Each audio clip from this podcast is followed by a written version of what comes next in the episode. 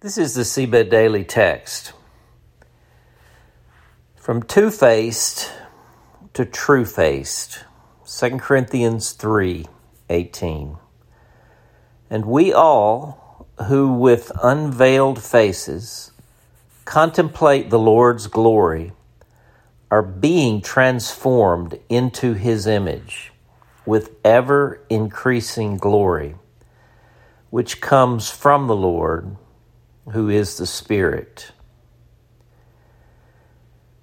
Consider this. This is the way from glory to glory. Finally, it's time to get where I thought we were going when we first began this journey Moses and Mount Sinai. It took Elijah and a trip to Mount Carmel to get us all the way back to Moses on Mount Sinai. Such is life, right? We will finish this leg of the glory to glory pilgrimage here where we began. And we all who with unveiled faces contemplate the Lord's glory are being transformed into his image with ever increasing glory which comes from the Lord, who is the Spirit. A veil is a covering, something meant to prevent us from seeing what is underneath. It obscures the reality. We need to back up a few verses to understand what's going on here.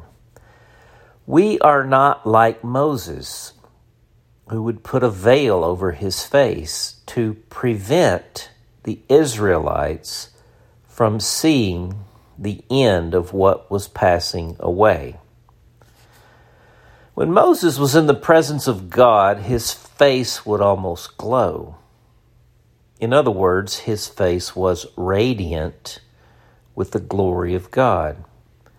As soon as Moses left God's presence and came into the community, the radiant glow would immediately begin to fade.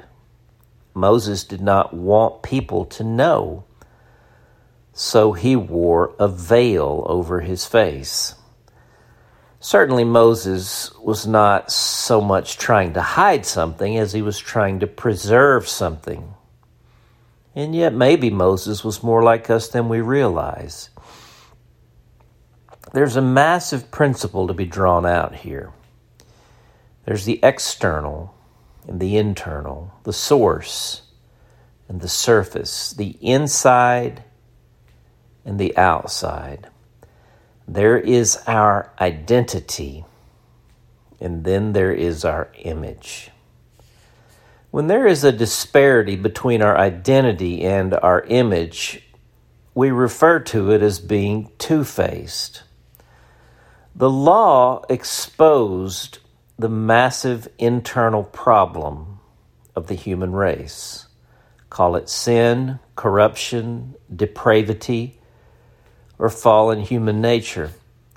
The law offered an external solution to this internal problem blood sacrifice. Because sin brings death, it must be atoned for with life. And as the scripture teaches, the life is in the blood. These are very primal and ancient realities, but are as current and real as they ever were.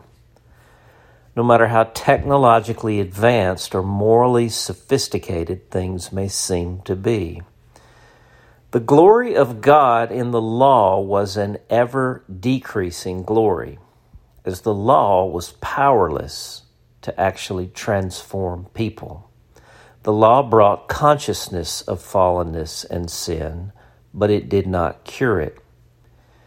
In fact, it actually brought condemnation, which required propitiation or atonement. The law created the possibility of a legal or forensic righteousness, which restored a semblance of order and yet it held no power to effect change on the heart. The glory of the law is ever decreasing. The glory of the gospel is ever increasing. The law deals with the external image. The gospel deals with the internal reality or identity. Now, in that light, read this text, hear this text very slowly. Therefore, there is now no condemnation for those who are in Christ Jesus. Because through Christ Jesus, the law of the Spirit who gives life has set you free from the law of sin and death. For what the law was powerless to do because it was weakened by the flesh, God did by sending his own Son in the likeness of sinful flesh to be a sin offering.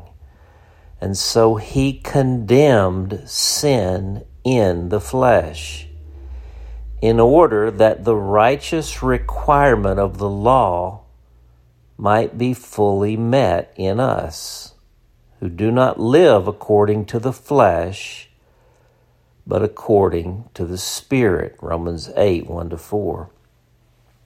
The gospel doesn't heal our image from the outside in.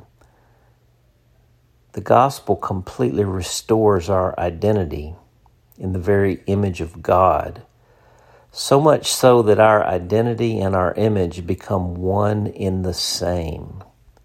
This is complete integration, deep wholeness, irresistible, ever increasing, glorious radiance from the inside out. We go from being two faced to being true faced. Tomorrow we will touch on this matter of veils and what they are, and how we wear them, and how they are removed. Now, once more, for good measure, and we all who with unveiled faces contemplate, behold the Lord's glory, are being transformed into his likeness with ever increasing glory, which comes from the Lord, who is the Spirit. This is the way from glory to glory.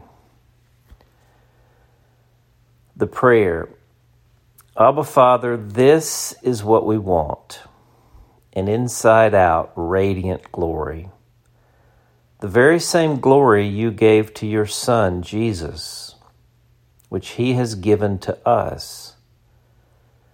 We are tired of the veils that maintain the disparity between our image and our identity. We want to live with an unveiled face. We want to behold your glory with an unveiled face. Holy Spirit, lead us into this way and make it so increase our understanding, and even more, our faith. So finish then thy new creation. Pure and spotless let us be. Let us see thy great salvation perfectly restored in thee, changed from glory into glory, till in heaven we take our place till we cast our crowns before Thee, lost in wonder, love, and praise. Praying in Jesus' name, Amen. The question Are you gaining better understanding of the relationship between the law and the gospel, of the ever decreasing glory the ever increasing glory. For the awakening, I'm J.D. Walt.